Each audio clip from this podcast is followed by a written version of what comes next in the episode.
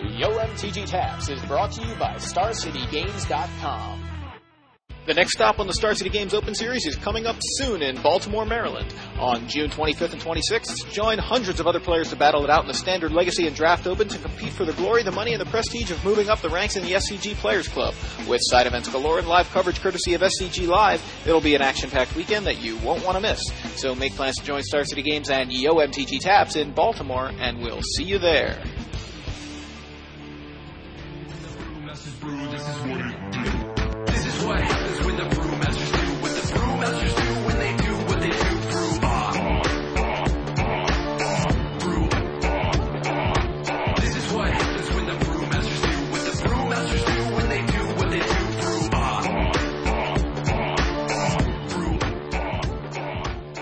Everybody, and welcome to episode 70 of Yo MTG Taps. I'm Joey Pasco.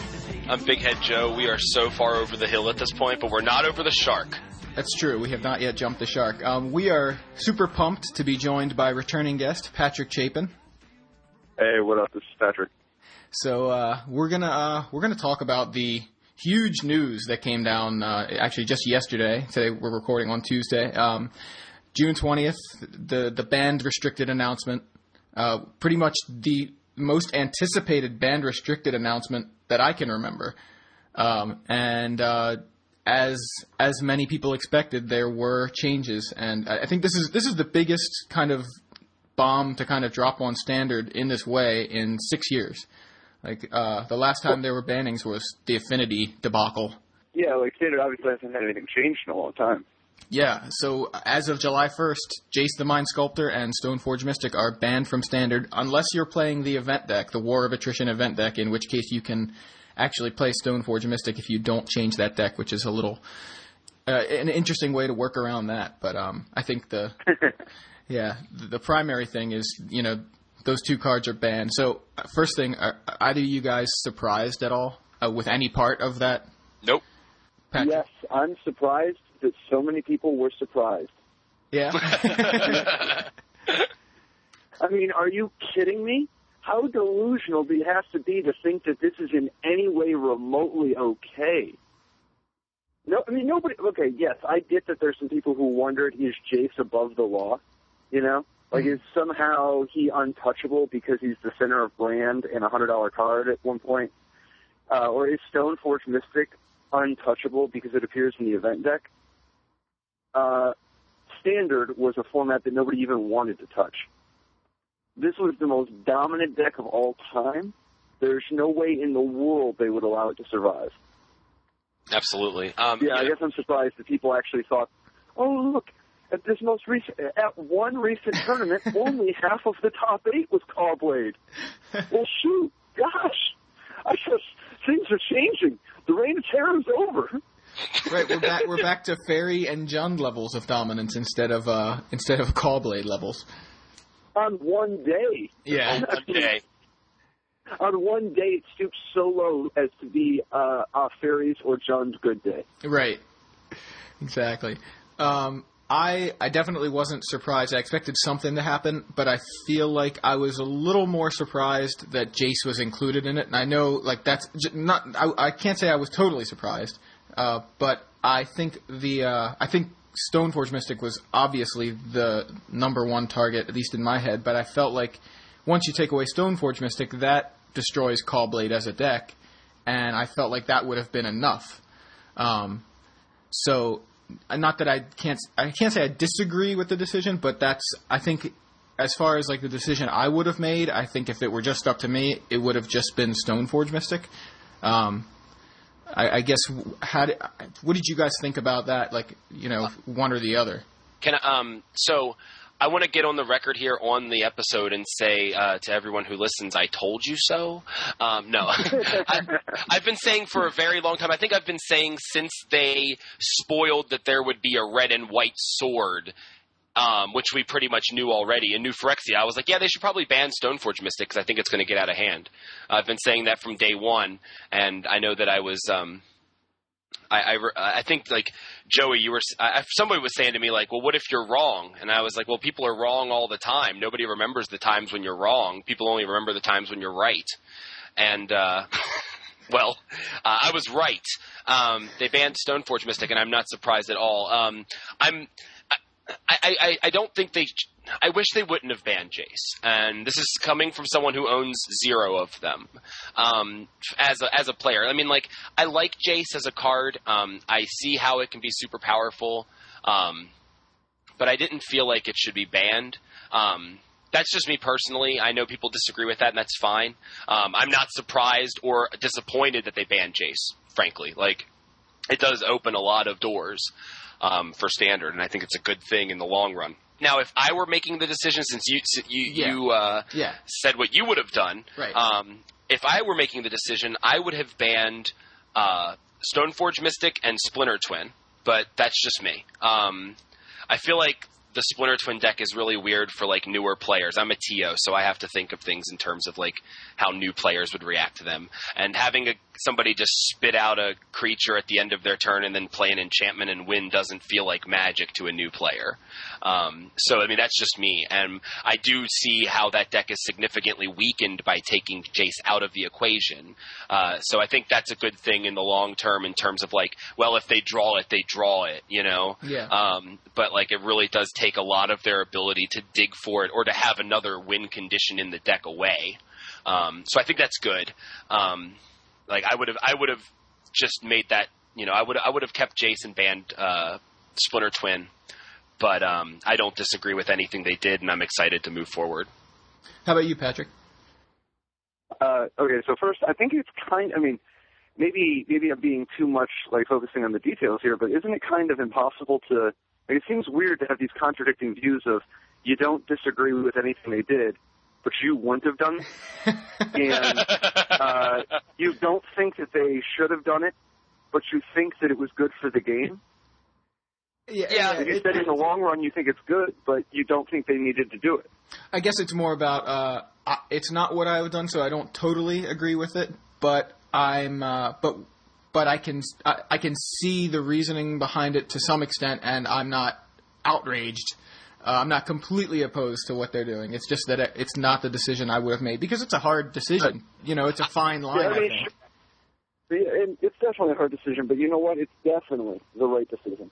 I I mean, agree. first, I'm pretty sure everybody can agree that Stoneforge Mystic needed to be banned just because, I mean, obviously the Red White Sword, but to a larger degree, Batterskull. The printing of Batterskull has elevated Stoneforge Mystic into being one of the top two or three creatures of all time. And the uh, even if Jace the Mind Sculptor had been banned, and only Jace, Stoneforge Mystic, like Caw-Blade itself would still be excellent. Mhm. But I mean, Stoneforge Mystic plus Batterskull would still dominate the format. So once you ban Stoneforge Mystic, uh, you know, wrap your mind around that. The question is, why not just that? Is that enough? You know? Yeah, and that, that's and- pretty much where I am. So Sure. the, the problem with that, and I'll get to the twin argument in just a moment, but the, the, the problem with banning just Stoneforge Mystic is that first, if Wizards of the Coast is going to swallow the poison pill, if they're going to go to all the trouble of actually banning a card and having to deal with the incredible negative backlash, you better believe they better they want to be damn sure they actually solve the problem. Because Right. the only thing worse than having to, like, you know what's worse than banning cards or letting the format stay awful is doing both. Banning a card and the format still being awful. The perception of it being that it hasn't changed enough. Even if Caw-Blade was gone, if you banned Stoneforge Mystic right now, the format would be completely dominated by Jace the Mind Sculptor decks. Right. Yeah, And Jace the Mind Sculptor is already the best thing in the format besides Stoneforge Mystic, and it beats, it's in Twin, which you're afraid of, and it, it's the only thing that beats Valakut. Right. like it's still a hundred dollar card that even before like it was showing up in eighty eight percent of the gr- day two decks of Grand Prix Singapore. right. Eighty eight percent. I mean, like if a format is eighty eight percent blue, it's miles beyond having a problem. You know, Yeah. and then so so what like banning Stoneforge Mystic isn't actually going to make it better. It's Right. just going to make it so that there's fewer blue decks, or there's going to be a bunch of different blue decks, but they're all just going to dominate. I mean, Jace the Mind Sculptor is still the most broken card in the format. There's one interaction, the interaction between Stoneforge Mystic and Batterskull, that is, uh, it's like uh, Flash and Protean Hulk, or Time Warp, or Time Vault and Voltaic Key, where the combination is unbeatable. But the but that doesn't mean that it, that that doesn't make Time Vault or Flash better than Ancestral Recall or Black Lotus. Jace the Mind Sculptor is still the most powerful card in the format by an order of magnitude compared to most of the cards. And uh, the like, if they only banned Stoneforge Mystic, would, oh, if they only banned Stoneforge Mystic, would you agree that there's a very good chance that 80 or that four out of five of the best decks would be Jace decks, or at least three out of four of the best Jace decks? But three out of four of the best decks would be Jace decks. Sure, sure. Maybe more like five out of five, but fair enough. Right, but the point is that how does that help? Like right now, there are an awful lot of people who can't even compete in tournaments because you, up until now, you really did need Jace the Mind Sculptor to be a top tier contender for some period of time. I mean, yes, people show up with these mono red decks, and these vampire decks, they do okay. But how narrow is that metagame where you have to play a hyper aggressive strategy just to even have a chance? And even then, if they stick a Batterskull, you're dead. Yeah, I guess here, like the thing that I think of, uh, two things kind of, uh, as far as Jace decks go. If the measure of a healthy format is some amount of diversity, and I think that's that's something that a lot of people look at as the primary marker of a healthy format. Myself included. Um, and, and I and I can get behind that as well. I think that probably is the primary marker as, of uh, of a healthy format. But um, and call, uh, Stoneforge Mystic is banned, and there's a lot of Jace decks. The thing about Jace is he's he's a blue staple, so he's going to go in every deck that can produce blue mana, and blue is a popular color. And the fact that you could have several different Jace decks, to me, is uh, it's still a it's still a diverse format when there's uh, you know a top eight includes uh, blue black control and blue white control and rug and then like you know uh, your Right, random four- your random yeah Boros or vampires lists or something Not- or But Valakut. not everybody owns Jaces. Right. No, I understand. I understand the, the, the logic uh, about Yeah. it being And you tough. know I love Jace the Mind Sculptor more than anyone. Jace the Mind Yes. Sculptor absolutely needed to be banned. The whole point, like, once you're going to go to the trouble of banning, uh, banning a card, Mhm. then make sure the format actually does what you want. Like, in this case, give people a chance to play the new cards from the last two sets that they haven't even got to play yet because they've been so completely impressed. If Jace the Mind Sculptor was still legal, you wouldn't be, you wouldn't see any mono black. You wouldn't see uh, people try to play green white quest.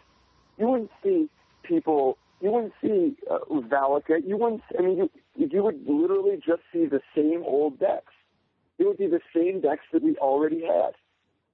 Yeah. But now with Jace and Stoneforge gone, that's almost ninety percent of the field.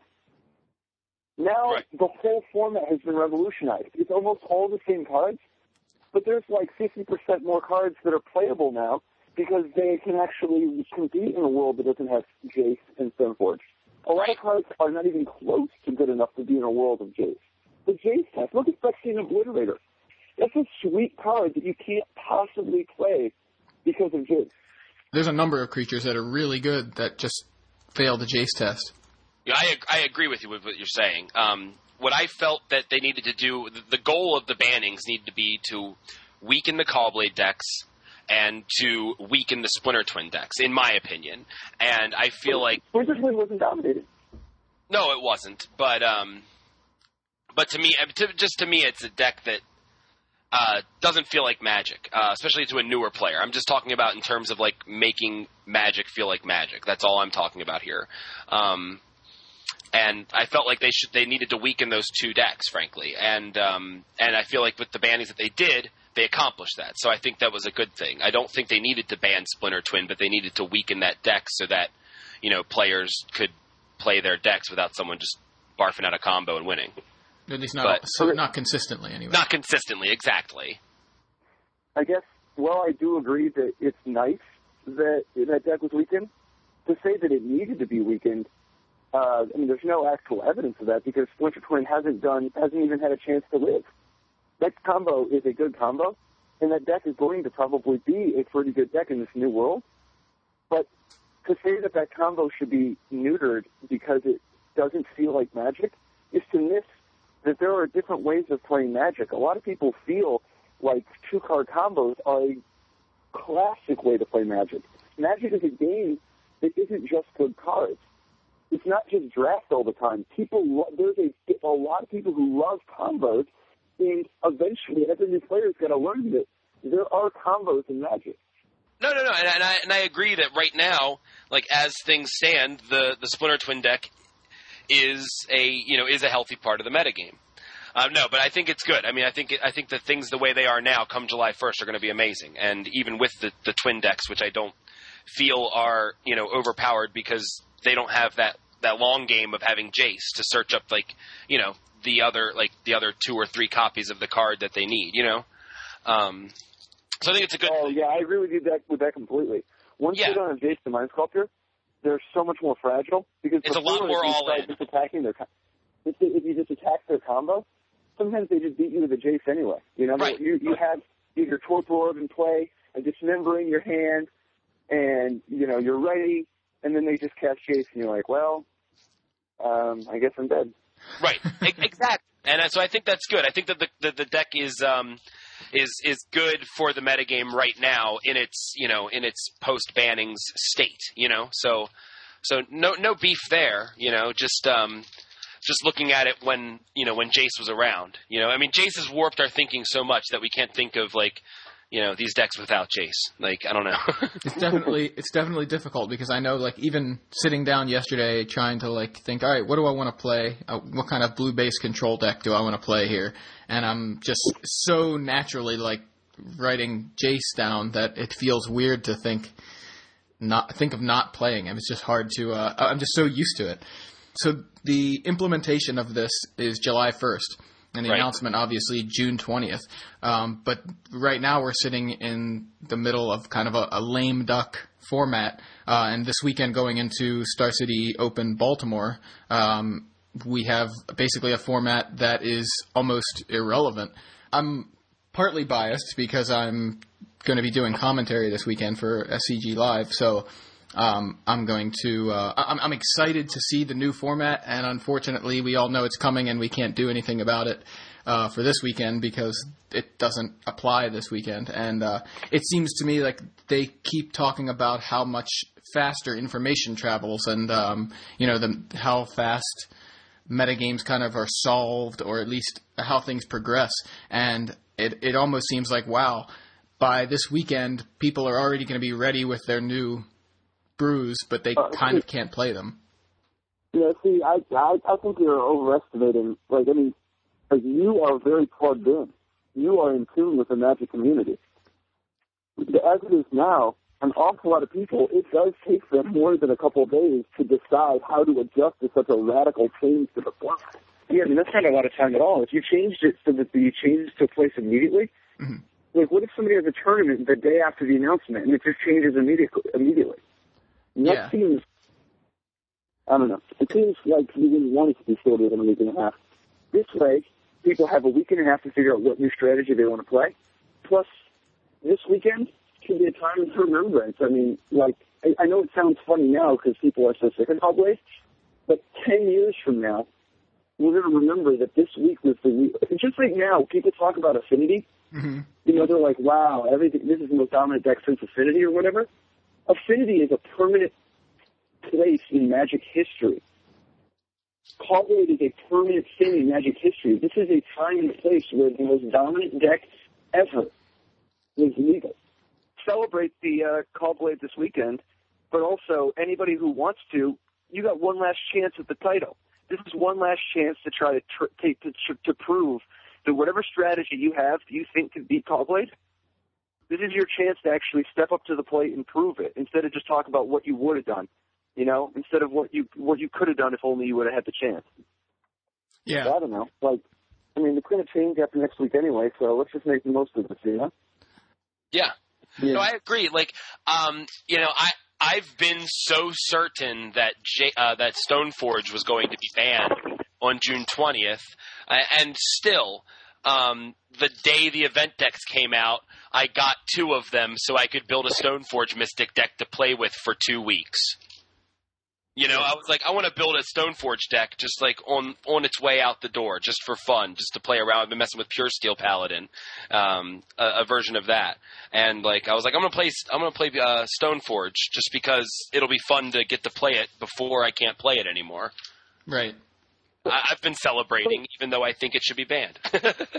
And I think that's the the thing. I've been playing Jay so much in Legacy recently that I kind of didn't get a chance to play him. Well, I had a chance, I just wasn't. I was playing Legacy instead of Standard so much recently that uh, I kind of feel like, oh no, I don't. I'm not going to be able to play Jace in Standard anymore. Um, but uh, looking ahead to to the future of Standard, like I think uh, what can what can we speculate will be the best decks?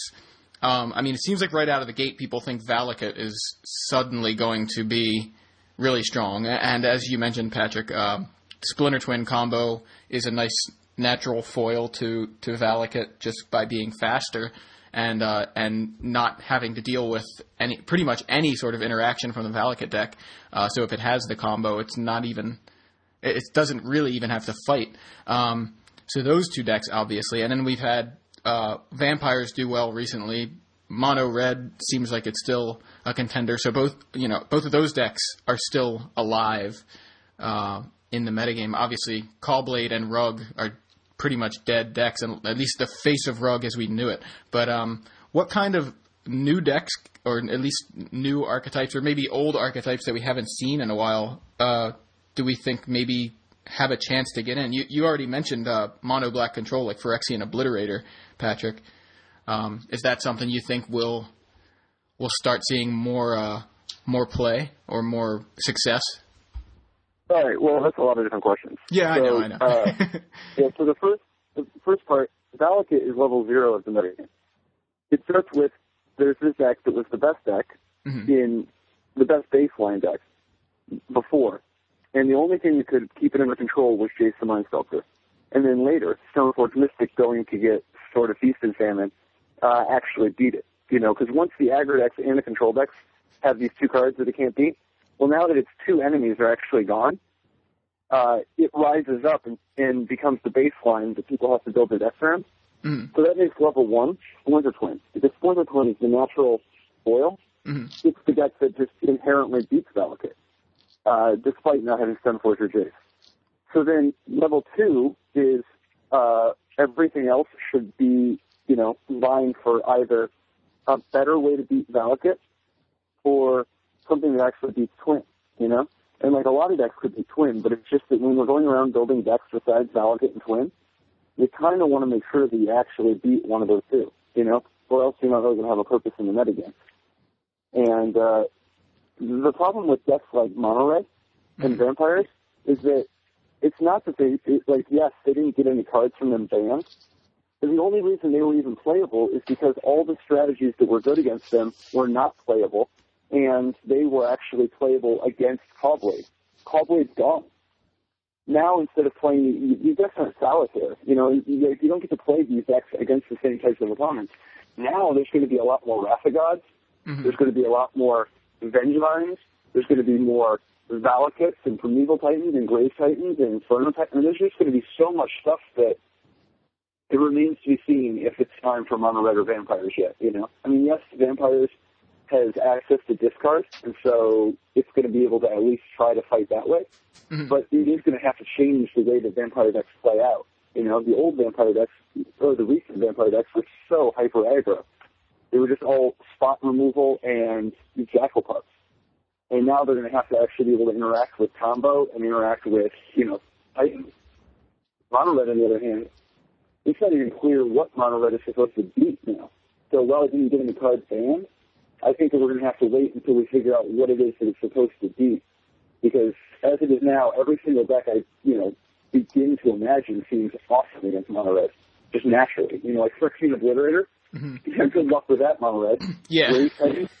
Good luck with that. You know, Wurmcoil Engine. Like every random card just seems so good against Mono Red now. Vengevine, anything. So I think this Mono Red is not at all where you want to start. Um, I agree with you completely that Rug is dead. I mean, Rug's going to have to change form dramatically because that was a deck that revolved entirely around Jason and. Yeah. And without it, what what are you even doing? You know, like if you're going to be a ramp deck, maybe you turn into like a turbo land deck. Maybe you turn into a drowsy deck of some sort. Maybe you turn into a poly, mass polymorph deck or a splinter twin deck. Maybe maybe you're just ramping up to some good cards. You know, I mean, Rampant Growth is coming back in himself. And uh, and if the new rumored Garruk is true, I mean that card's pretty sweet. What is the new? ru- I haven't even heard about the new rumored Garruk. Joe, do you know it? Yeah. Um, Patrick. What is it? Patrick, you know know it offhand. I'd have Yeah. to look it up. Good. Yeah, yeah. So, I mean, there's absolutely no confirmation of this whatsoever, other than the fact that supposedly it comes from a reliable source. But, um, but it's one green, green, green. So four mana. One green, green, green for a Planeswalker Dash Garruk. Its starting loyalty is three. Its first ability is plus two. Search your library for a basic land, put it onto the battlefield, tapped, and shuffle your library. His first ability is plus two to ramp it does, Yeah. and then his second ability is uh, plus one to put a two-two green wolf token onto the battlefield, Love it. and then his third ability is uh, minus six, put a two-two green wolf token onto the battlefield for every land and creature you control.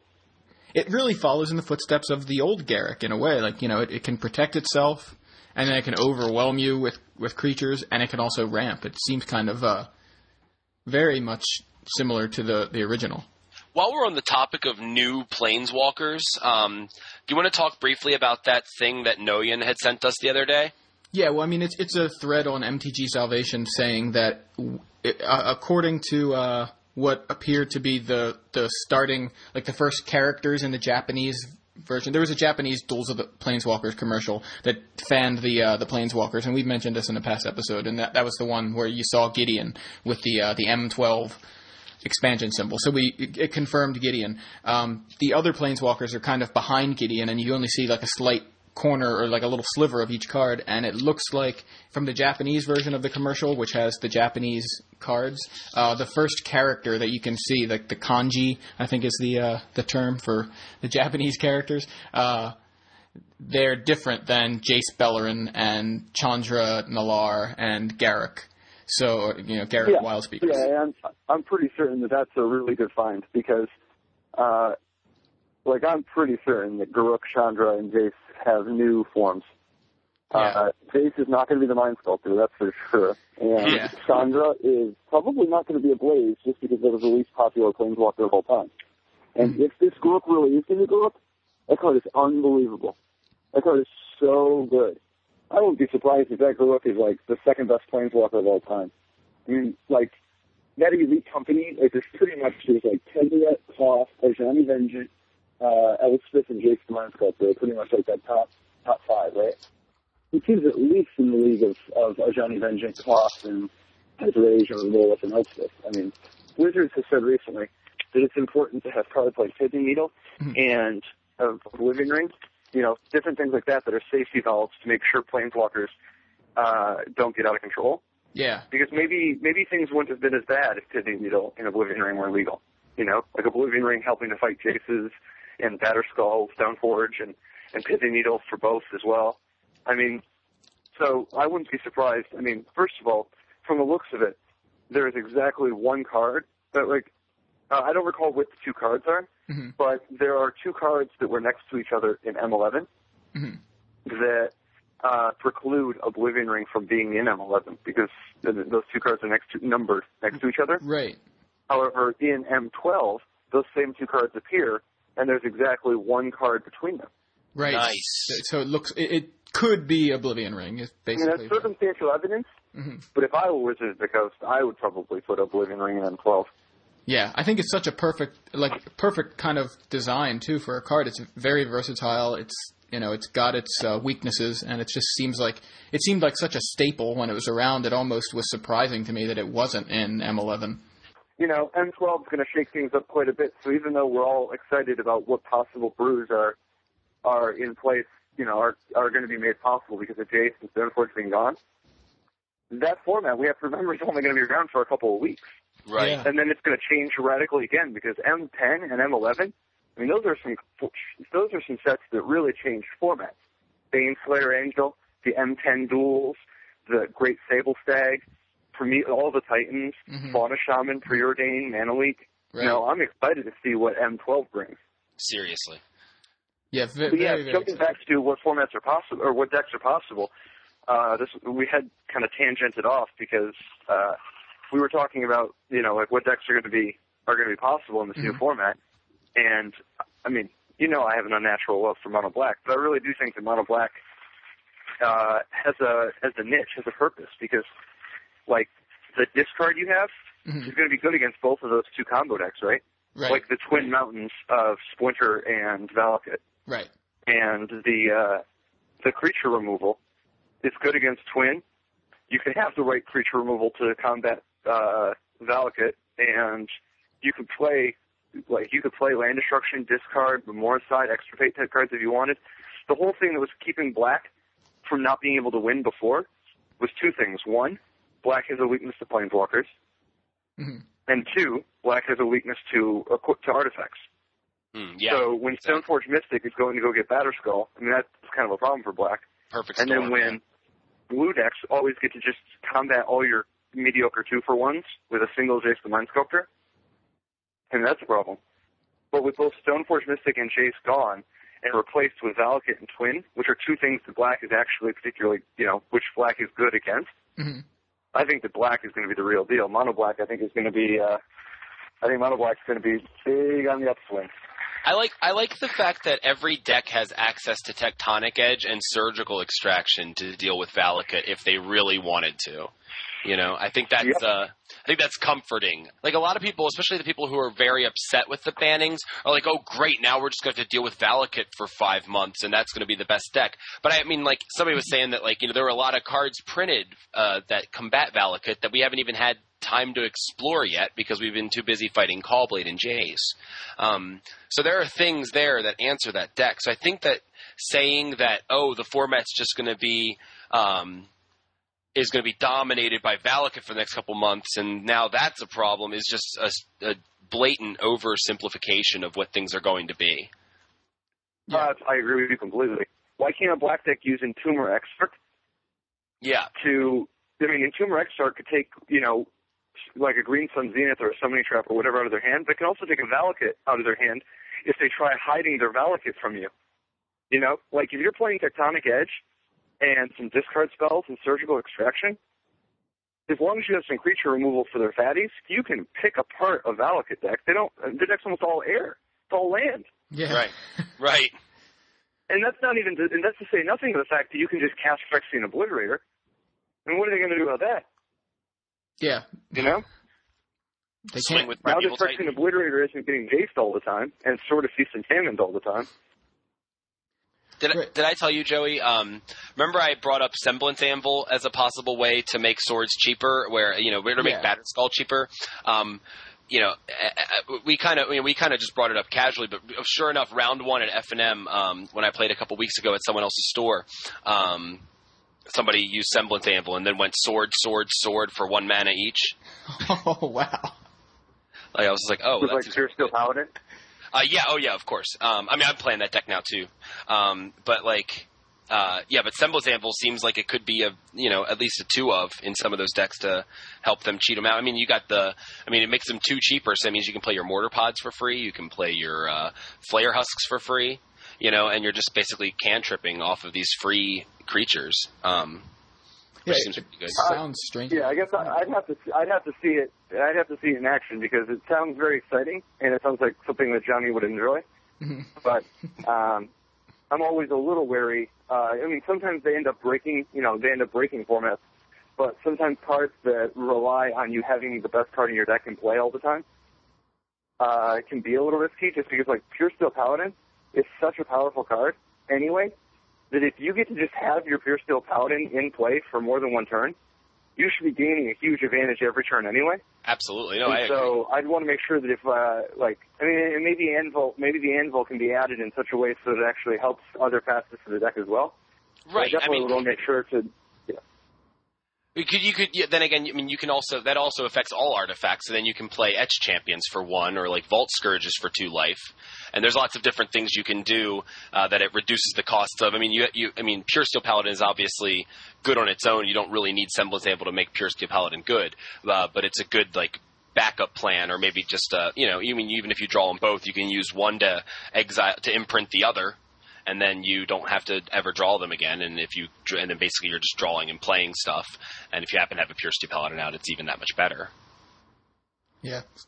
Yeah, I mean, like, uh, like there's a lot of different ways that could end up going. I mean, who knows? Maybe you even imprint an artifact creature out of your hand, and then it reduces the cost of your creatures and your artifacts, Yes. so that you actually go like turn, you know, you go turn two puresteel paladin, your opponent goes kill it immediately, and then you go turn three anvil, and you, you know, you exile a etched champion or something, and then on the next turn you're able to play a, a turn four sun titan and get back to your steel paladin. You know, like I mean, that's kind of that's an exciting other thing you can do Now you got still a little wary that this anvil is the exact type of card that always leads to like it's so sexy to imagine what it does, and I haven't ever seen it in any deck that worked yet. But um, it's that's how I mean that's the thing about you know stupid ideas. You know, like stupid ideas are where brilliant ideas come from, and that definitely is the type of idea that there's a good chance that it won't end up panning out at high high competitive levels. However, there's a chance that it'll be truly great, and there's an awful lot to be learned and enjoyed playing it at whatever level. Just trying to make it that one time in ten or that one time in twenty where it really breaks out. You know. I never even thought about an artifact creature. I am pumped. Yeah, I mean, dude, Hero Bladehold only costing two mana, down six. Talking, Pat. I like what you're saying. Yeah, it, it's definitely something that uh, it sounds pretty exciting. I'm excited about Mono Black as well. Um, the only thing, uh, two things that I, I think about, um, and you actually said something along these lines in your article uh, yesterday, Patrick, the uh, about all the utility lands that uh, you were examining the block decks, and you're talking about how the control decks don't.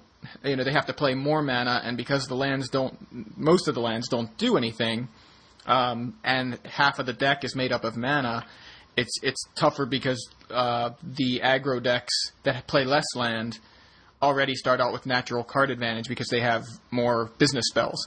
Um, how do you feel like with mono black? You obviously want to play a lot of swamps, especially if you're playing something like uh, Lashwrithe. Um, how do you feel? Like, does that kind of hold the deck back at all, or do you feel like that's something that's a, just something that uh, just, just power through? I guess. Well, it's it's something that has to be considered because, like, uh, if you just played Stone Cold 25 Swamps or whatever, I mean, that's you're not getting any utility. Yeah. And every time you add, uh, you know, like Tectonic Edge or whatever, you're making it harder to play some of the cards like Obliterator, and you're making your Lashwrithes weaker. Mhm. And that's even more complicated by the fact that, um, I mean, I think Spreading Seas is going to be a very popular card in the future. Yeah. I mean, spreading seas is, you know, that's like a natural, super powerful way to fight Valakut. Right. And, and, uh, if people are playing spreading seas and you have Tectonic Edge, sometimes playing Obliterator might be a little tricky and a little challenging. But that's the, that's the whole, I mean, that's one of the big question marks in the format because Obliterator seems so good in the format now. You know? Yeah. He seems, he seems like a great card as long as you can cast him. And therein lies the rub, you know? Like, it's, it's going to take a lot of working with it to figure out what four drops do you want. Do you want Lashwrithe? Do you want Entomb Exarch? Do you want Obliterator? How many can you play? Can you play four? Can you play six? Can you play eight? And then, um, what kind of expensive spells do you play? Are you going to play Liliana, Grave Titan, Massacre Wurm, Worm Coil Engine, Shieldred? Uh, you know, I mean, there's all sorts of expensive possibilities. Uh, and then as far as the discard spells, what mix of, of Inquisition of Kozilek, Despise, uh, you know, Duress? I mean, Duress seems worse now that people aren't always having a Batterskull in their hand or a Jace. But what about Despise? Except that now there's no Jace anymore. That was the number one thing to get. Except that you might want to get the Primeval Titan out of the person's hand or the Cobra. I mean, Oh, it's, you it's do. interesting. you do want to get the Primeval Titan out of their hand. I had to play against mono green, um, like a mono green Eldrazi deck, and ugh, yeah, you got to get that Primeval Titan out of their hand. It's pretty brutal. My my initial guess Mhm. is that the uh, the starting spot is four Inquisition of Kozilek. The Mhm. Inquisition is the best one, and then beyond that, that Despise is the next choice because I think that there's a good chance that you're going to want to play six to eight discard spells. I'm not sure. The discard spells are just so good, and being able to knock creatures out of people's hands. I mean, everybody plays creatures, you know. Yeah. Being able to knock creatures out of people's hands is very nice, although I'd be careful of playing too many despises out the gate. I'm not sure though. I mean, who knows? I, it's really tough to figure out where the format's going to go yet. And maybe the duress is better, or that a mixture of all three. Plus, I mean, distress is in M12, which is kind of exciting. Oh, is it? Has, it been, has it been confirmed? I didn't. Uh, Yeah. Didn't see that. Mhm. Okay. Yeah, how exciting is that? I mean, distress makes a perfect follow-up. If you go turn one Inquisition to take, take whatever they're going to do that was cheap, then direct, distress gives you ways to actually hit those primeval titans or those planeswalkers, but also hit spells or whatever, you know? Right. So I don't know. I'm, I'm kind of excited about that one. So am I. Yeah. And then, Uh, and then uh, as far as your removal, you have so many good options. You know, like go for the throat is obviously the uh, the, the, the sort of the card to beat, and but and gatekeeper, you know, gatekeeper and go for the throat. But there's also obviously you know, uh, disfigure, uh, doomblade, uh, Geth's verdict. I mean, Geth's verdict could be great if the format goes a direction that has, you know, where you you need a removal spell that that can actually hit things like Thrun or protect or Mirran crusader. Right. What do you think uh, as far as um, wh- when we were in Denver, we were watching a guy play mono black control in standard, and I know it's a completely different standard going forward, but I think one of the things that we were noticing was he just didn't have a way to uh, he didn't have enough library manipulation or card draw at all, um, and that still seems like a weakness of the deck.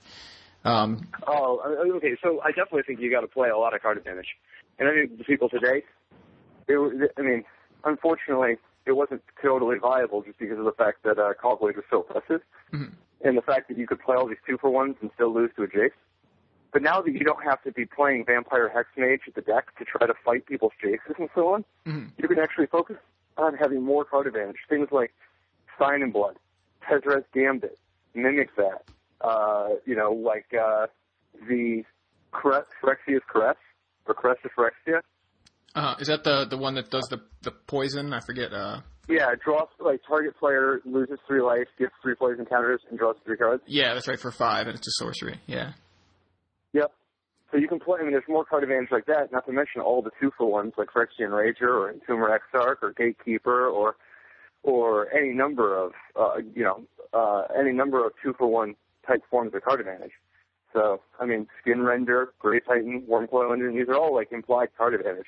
Right. So I think that as long as uh, Mono Black deck plays just tons and tons of card advantage, Mhm. they can get there. You know, Liliana, um, the like, I mean, the big thing is that without Jace in the way, Mhm. they just got to be disciplined and play enough card draw so that they don't just get stuck with all land and removal spells. You know.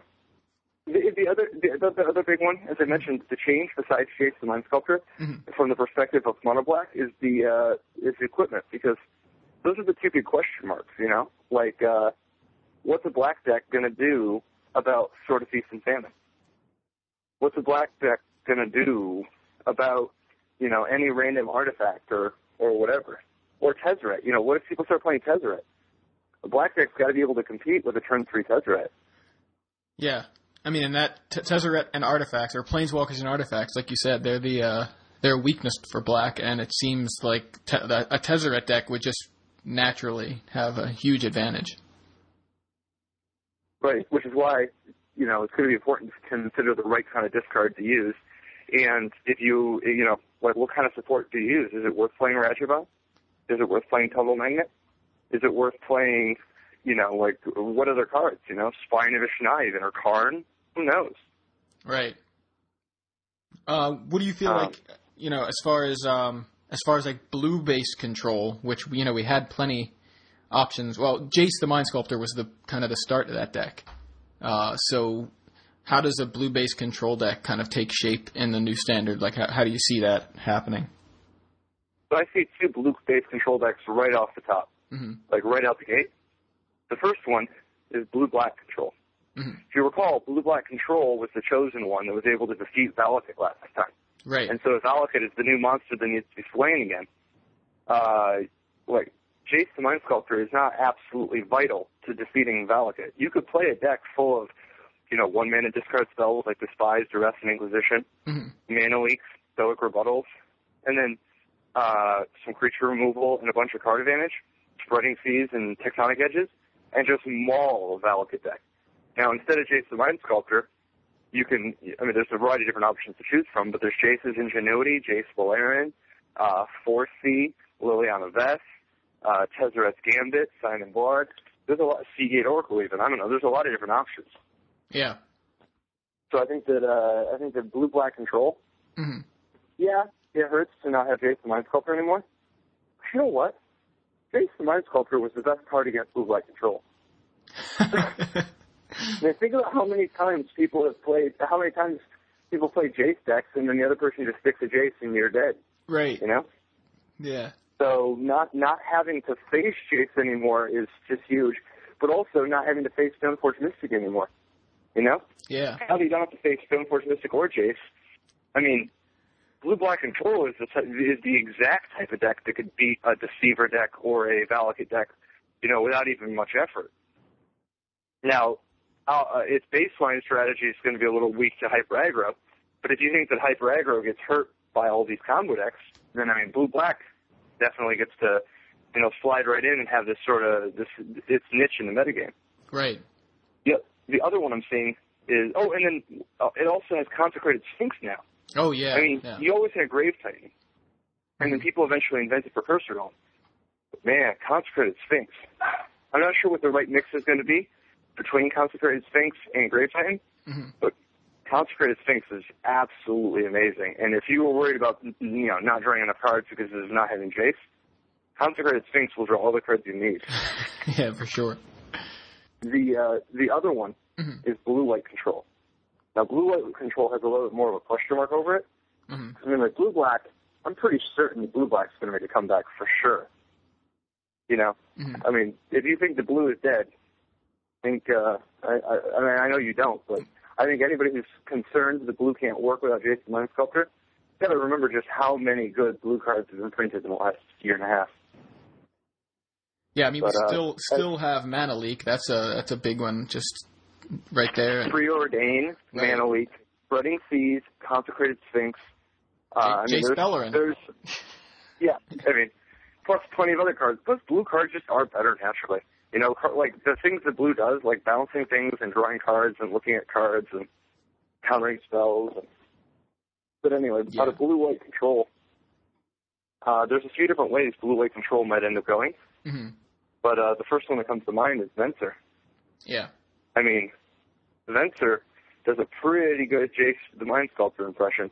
I mean, he costs five, but often he's at least as deadly. You know, like you're drawing an extra card every turn when you phase out your Spreading Seas or your Seagate Oracle or your Wall of Omens or whatever, hmm or you're resetting your magnets or or triggering your Contagion Clasp again, or or re-triggering your Sunblast Angel, or re-triggering your Titans, or or whatever you want to do. You're getting like at least a a, card's worth of value at the very least. Yeah. Plus, he he scales up so fast to the ultimate faster than Jace does. You know. hmm So uh, I'm going to be really excited to. Uh, I'm very excited to work on blue white Venser decks.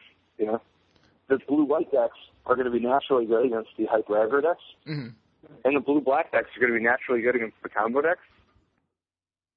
But uh, I'm not sure which one will end up being the best overall. You know, Yeah. Blade Splicer I think is going to change the dynamics of how Venser works.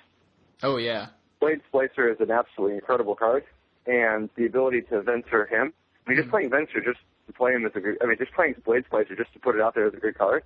Mhm. I think is a very legitimate thing. And once you start using Venser to blink your Blade Splicer every turn, you start getting a really big advantage. And you can even use the unblockable. You can threaten to have the unblockable ability, make all your Blade Splicers unblockable to break through a standoff. Do you think uh, Vengevine decks will still will be able to kind of have a resurgence? Because I typically like what kept them down was, that, you know, the primeval titans, the Valakuts, and the, basically the titans, and it seems like that's actually more having. Uh, uh, they're going to have more appearances now. So are Vengevine decks still just not good enough? I mean, so, uh, and that's actually kind of a, uh, that's a very, very good question and kind of a deeper one. Uh, I agree with your assessment completely that the, that Vengevine was, like, the thing that oppresses Vengevine are the Titans. And the, um, the whole reason we got to this weird metagame that exists in the real world up until the banning was because Wizards of the Coast didn't realize that you like it, it, I mean, it's a pretty big leap to invent the idea of a blue deck that has Stoneforge Mystic but only eight creatures. I mean, it's a very non-intuitive thing. Right. Uh, I mean, like why didn't people play that at the World Championships? You know, like it, it just hadn't been invented yet. Yeah. And it's a pretty radical change in deck design philosophy. And uh, and because Wizards didn't have that, combined with the fact that they didn't realize how good Sword of Feast and Famine was, and they knew darn well how good Batterskull was, and they knew that Batterskull plus Stoneforge Mystic was going to be pretty unbeatable. I mean, pretty amazing. Mhm. But uh, the fact that they didn't have so, Sword of uh, Feast and Famine, it, it ended up skewing their metagame, where they were under the impression that the Goblin Guide decks and Vengevine decks would be really good. And the Goblin Guide and Vengevine would help keep Jason in check. And the Jace would help keep the Titans in check. And that then there, you know, and so there'd be this nice little paper, rock, scissors. Right. Except that, you know, Jason Mind Sculptor happened to be better than all. And as a result, the uh, the Goblin de- Guy decks and the Vengevine decks didn't have their purpose in the metagame. But with with Jace and Stoneforge gone now, kind of concerned that initially Vengevine and Goblin Guide don't even have their niche. You know, the whole thing they were supposed to beat but couldn't, it's gone now. And so now all that's left are things that are good against them. Right. You know, Wurmcoil Engine, Grave Titan, um, the uh, like Mono Black now has surgical extraction, um, Yeah. it- combo decks, It seems like they actually they actually printed answers to Vengevine that you know a question that wasn't being asked. Pretty Well, much. and Batterskull too. Batterskull was supposed to be an answer to Vengevine Right. because Vengevine was so powerful in FFL. Right. So it's kind of sad for uh, for Vengevine because it looks like unless something uh, Now, I think that there is going to be a comeback of Vengevine eventually, though. Because I think what ends up happening is that Vengevine is sort of like Cruel Ultimatum. It's uh, like Cruel Ultimatum Mhm. helps make it possible for control decks to beat fairies. And it's really kind of non-intuitive how they do that. Because Cruel Ultimatum's this big, expensive tap-out sorcery that they can just counter. So you Right. think, well, that's not good against fairies. But the thing is, the Cruel Ultimatum can do the heavy lifting for you and can clean up after you if you dedicate 85% of your deck to beating one deck. You know, like you, you build your entire deck to beat the best deck, like fairies. Mhm. If you do that, you're going to naturally be a little underpowered when you face other matchups. right. So if you have a card that can just totally take over the game by itself, then, or, you know, some, some strategy, some other strategy that can win the game for you by itself, Uh huh. then uh, then it's actually it is good against that because like if Vengevine lets you beat the Valakut people, the combo people, if you slant your deck to beat combo, Mhm. and then you just rely on like you know Vengevines and Fauna Shamans and whatnot to beat the blue white decks or whatever. I mean, the Vengevine is actually doing good for you. You know, Yeah, that's he's a, cleaning up after you so that you can build your deck in such a way to be able to beat the people who are trouble. yeah. That's a really interesting way to look at it. I hadn't uh, ever thought of that. I don't think.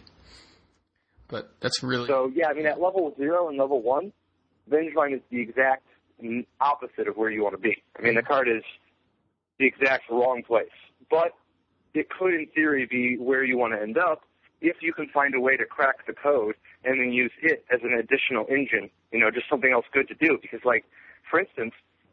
Um, Vengevine is still pretty good against Mono Black. Like they do have surgical extraction, Mhm. but they might not draw the surgical extractions. And besides, haste creatures are great.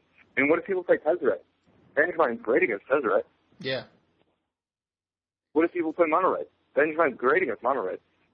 So there could be a, a a world where where that ends up becoming true if people are able to compensate for for Splinter Twin and the Titans. One more deck I want to ask you about, and um, I think you're the person who's done the best in the the on the biggest stage with this kind of deck, and that's obviously Tezzeret. Uh, do you feel like not, Tezzeret decks are they gonna are they gonna show?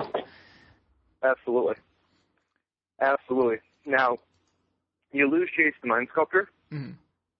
um, but that's not the end of the world.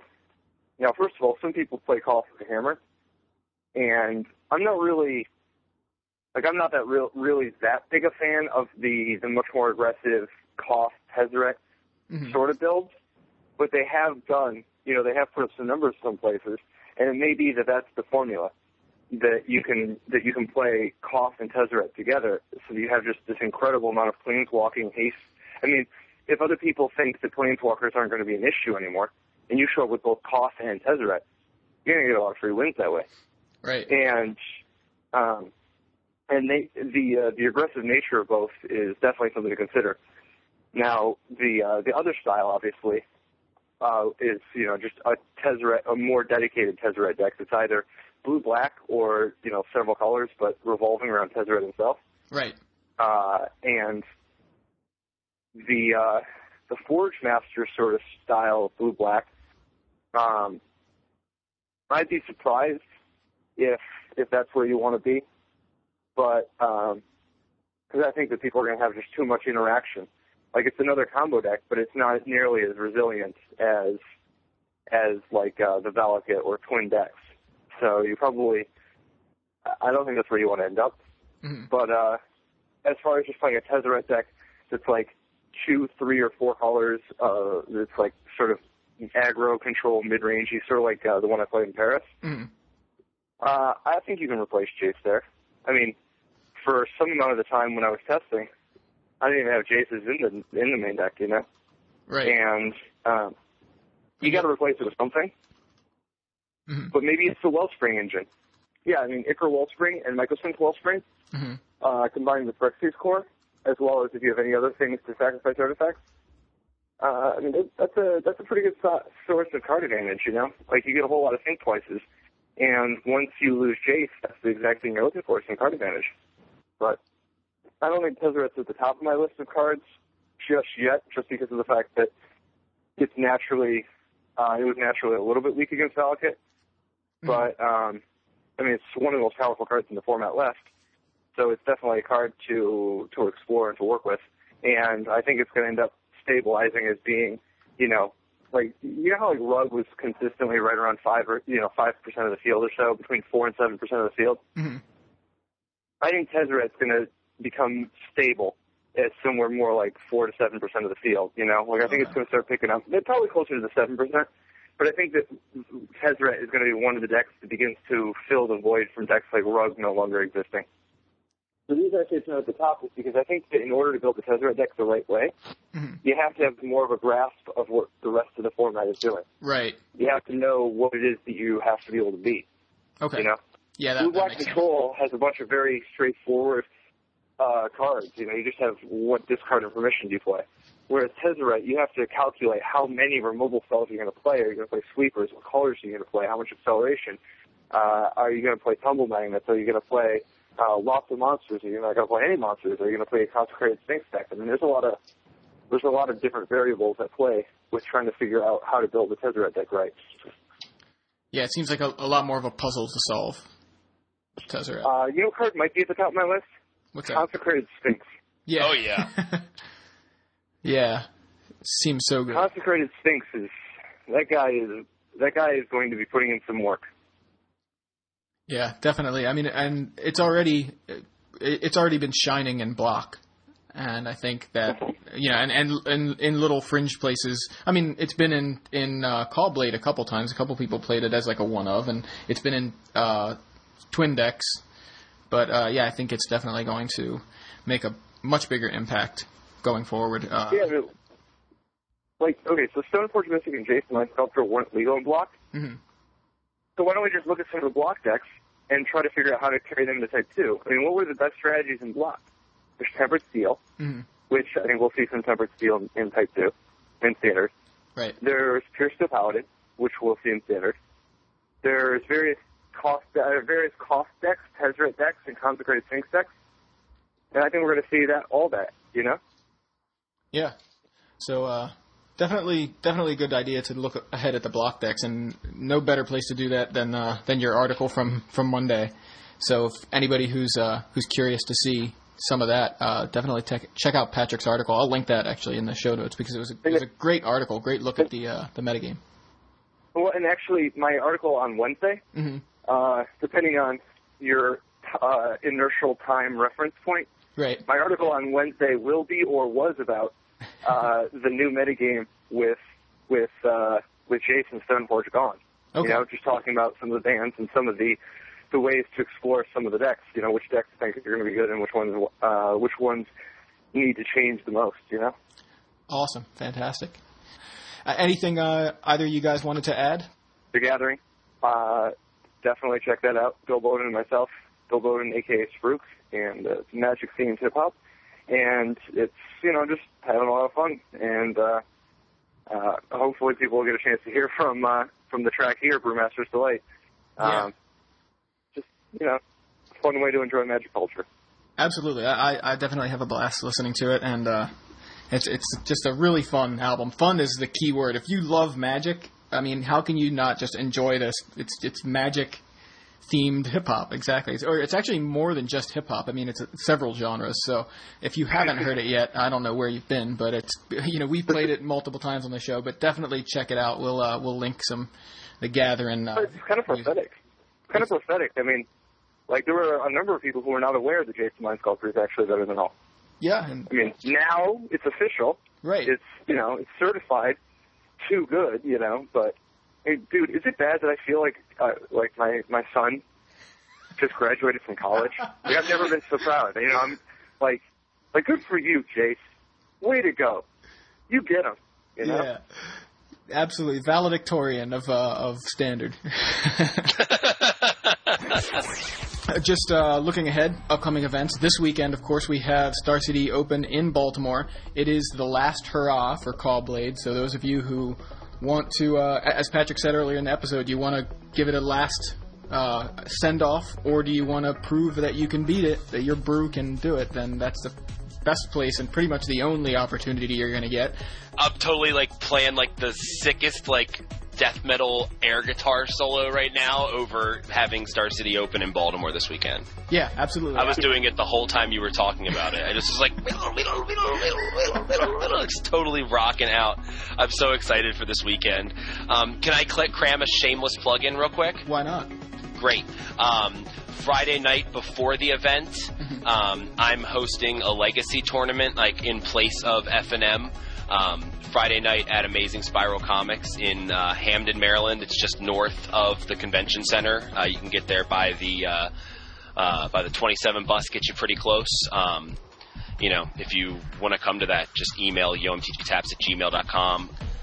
Uh, we have a, we have a week off, uh, July Fourth weekend. Not too many big events happening then, but July 9th and tenth, uh, the weekend after that, the M12 pre-release is already right around the Oh, corner. two weeks away from M12 pre-release, so that kind of snuck up on us, I think. Um, and then the week after that is Star City Games Open Series in Cincinnati, where we will see kind of the first uh, first look at this new standard, and uh, which is also it's actually going to be even even more new, I guess, and more different because the M12 cards will be legal that weekend. That'll be the weekend that M12 is released, so we we have no idea what that format's going to look like.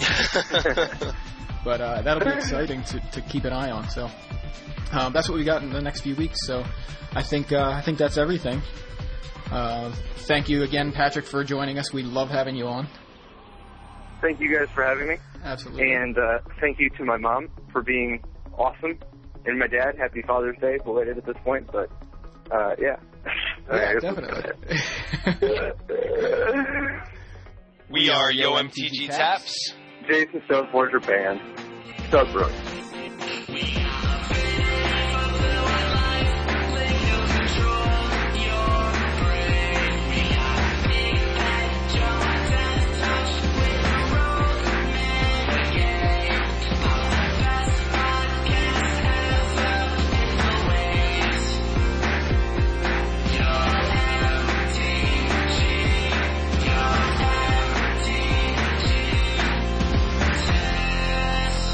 Let's talk about fans, baby. Let's talk about you and me.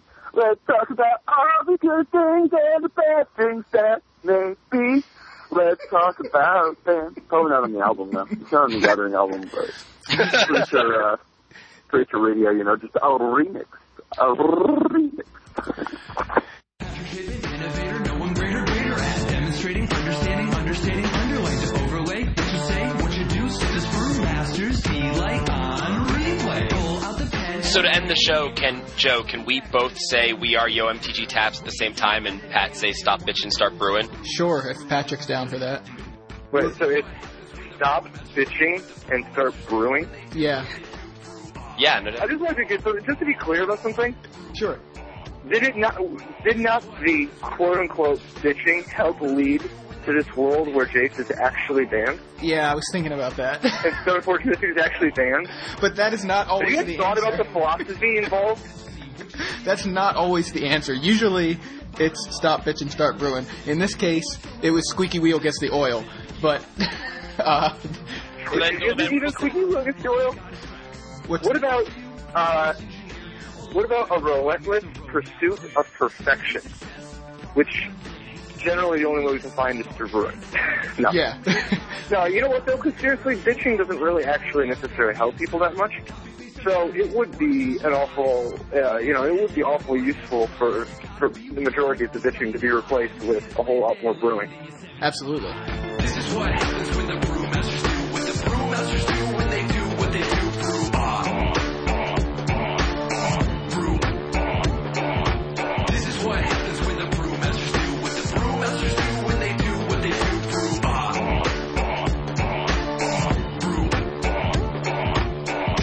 Shut up and build your decks. You know, oh, you think your deck could do great if these cards aren't in the format? They're not in the format. Yeah. Build the decks that you think are, you know, the ones that are going to come to the top now. Yeah, You know? prove it. Prove it. Step by step, I'll show you how it's done. Coming up with an idea is step number